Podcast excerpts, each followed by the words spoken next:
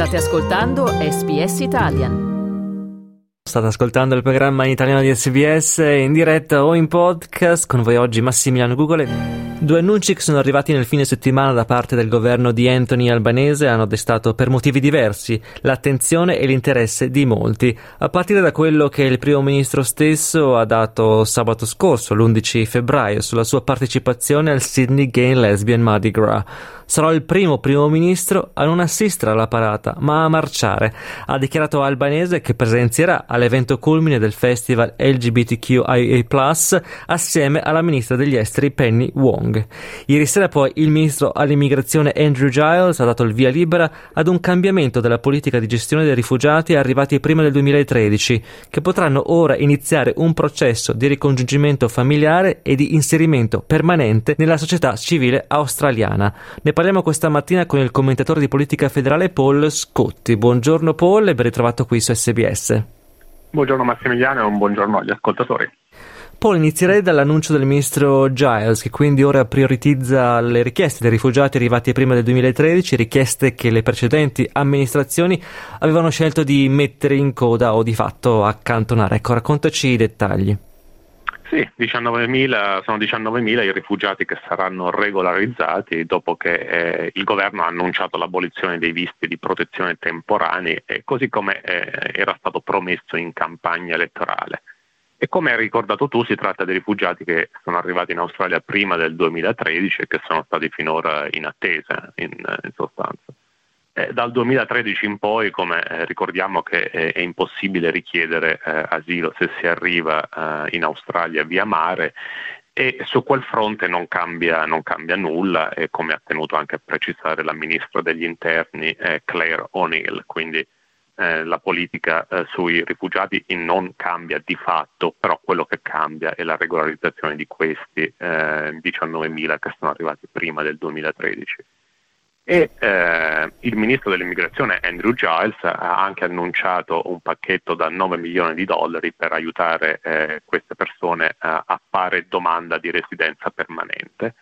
E, e quindi, come, eh, come, hai detto tu eh, Massimiliano, a, a facilitare eh, il loro ingresso a tutti gli effetti nella società civile australiana in modo che non solo paghino eh, tasse, rispettino le leggi, ma possano anche fare altre cose che eh, finora sono state impossibili, come ad esempio eh, acquistare una casa, chiedere un prestito e così via. Poi sabato scorso c'è stato l'annuncio di Anthony Albanese, primo primo ministro che marcerà alla parata del Mardi Gras. Come è stato dato questo annuncio, Paul? Sì, Albanese parteciperà insieme alla ministra degli esteri eh, Penny Wong e eh, nel suo annuncio il eh, primo ministro non ha però dimenticato eh, le questioni politiche eh, più scottanti del, mo- del, momento e infatti ha invitato tutti i manifestanti a fare campagna attiva eh, per il sì al referendum costituzionale sulla voce indigena al Parlamento.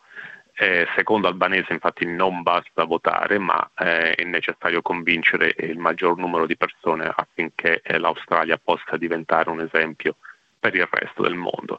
Quindi il primo ministro ha di fatto eh, fatto un parallelo tra eh, la, eh, i, diritti, delle, i, diritti, omosessuali e i diritti degli, degli indigeni.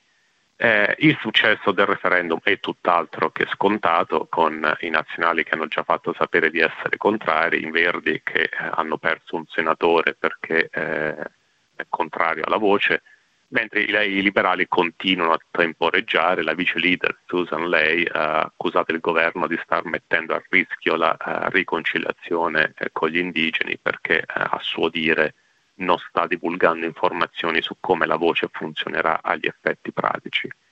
E ieri c'è stato anche un altro annuncio del governo, ehm, la ministra degli affari indigeni, ha, ha annunci- Linda Burney, ha annunciato un pacchetto da più di 400 milioni di dollari in eh, nuove iniziative, in particolare per quanto riguarda abitazioni, istruzioni e eh, infrastrutture idriche per le aree più remote.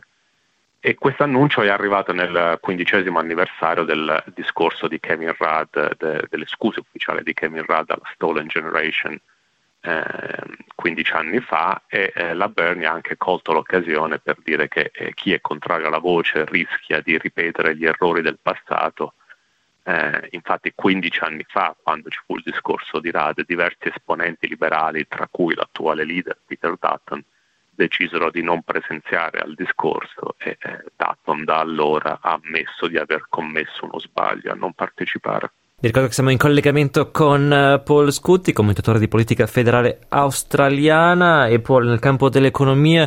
Ancora Jim Chalmers, il ministro del tesoro, prende tempo sul futuro del governatore della Banca Centrale Australiana, Philip Lowe.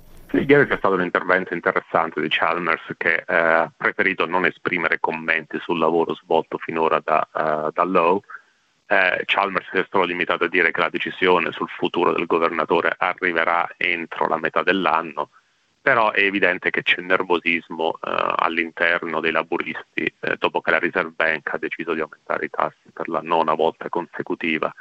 Eh, diversi deputati hanno messo in discussione il ruolo di Lowe, affermando che eh, dopo sette anni al vertice eh, il mandato del governatore non dovrebbe essere esteso ulteriormente e eh, la settimana si annuncia, eh, si annuncia, difficile per il governatore perché eh, dopodomani apparirà di fronte ad una commissione del Senato e poi venerdì divanti, davanti ad un'altra commissione, questa volta alla Camera. E eh, lo ricordiamo è da tempo al centro delle polemiche perché eh, inizialmente un anno fa aveva fatto intendere che i tassi sarebbero rimasti fermi fino al 2024 eh, poi invece sappiamo che le cose non sono andate così e sono aumentate eh, di nove volte dal maggio dello scorso anno. Il governo ha istituito un'inchiesta sulla Reserve Bank, la prima da 40 anni a questa parte, a maggio poi arriverà eh, la finanziaria e quindi poco dopo Chalmers deciderà il da farsi sul futuro di Lowe e anche sulla, uh, sulla futura composizione, struttura della Reserve Bank. In particolare si sta pensando a rivedere i meccanismi di di funzionamento della Reserve Bank, il, i membri del, eh, del Consiglio di amministrazione e così via. E concludiamo con uno sguardo in casa liberale dove c'è fermento dopo le dimissioni di Alan Tudge. Sì, eh, comincia ovviamente la corsa alla successione a Tudge. Eh, la senatrice del Victoria, eh, Sarah Anderson, intanto ha preso il posto di Tudge come portavoce all'istruzione, mentre l'ex ministro dell'immigrazione David Coleman è stato promosso nel governo ombra come portavoce alla, uh, alle comunicazioni. Eh, come ho detto però resta da decidere chi, eh, sarà, uh, chi succederà a Taj nel seggio di eh, Eston in Victoria, che eh, è un seggio che tradizionalmente eh, roccaforte liberale, però alle ultime elezioni è diventato marginale perché il vantaggio dei liberali si è ridotto a meno del 3% e, e quindi i liberali hanno, eh, devono stare attenti insomma, nella scelta del loro candidato. Eh, Dutton atten- ha detto senza menti termini che vorrebbe una donna eh, candidata nel seggio e sulla stessa, leader, eh, sulla stessa linea anche la vice leader Susan Lay. Eh, il, si era fatto inizialmente il nome dell'ex ministro del tesoro Josh Frydenberg, che però ha fatto sapere di non essere eh, interessato quindi aspettiamoci adesso un po' di battaglia per, per, la, per la, successione e anche un test importante per la leadership di eh, Peter Dutton.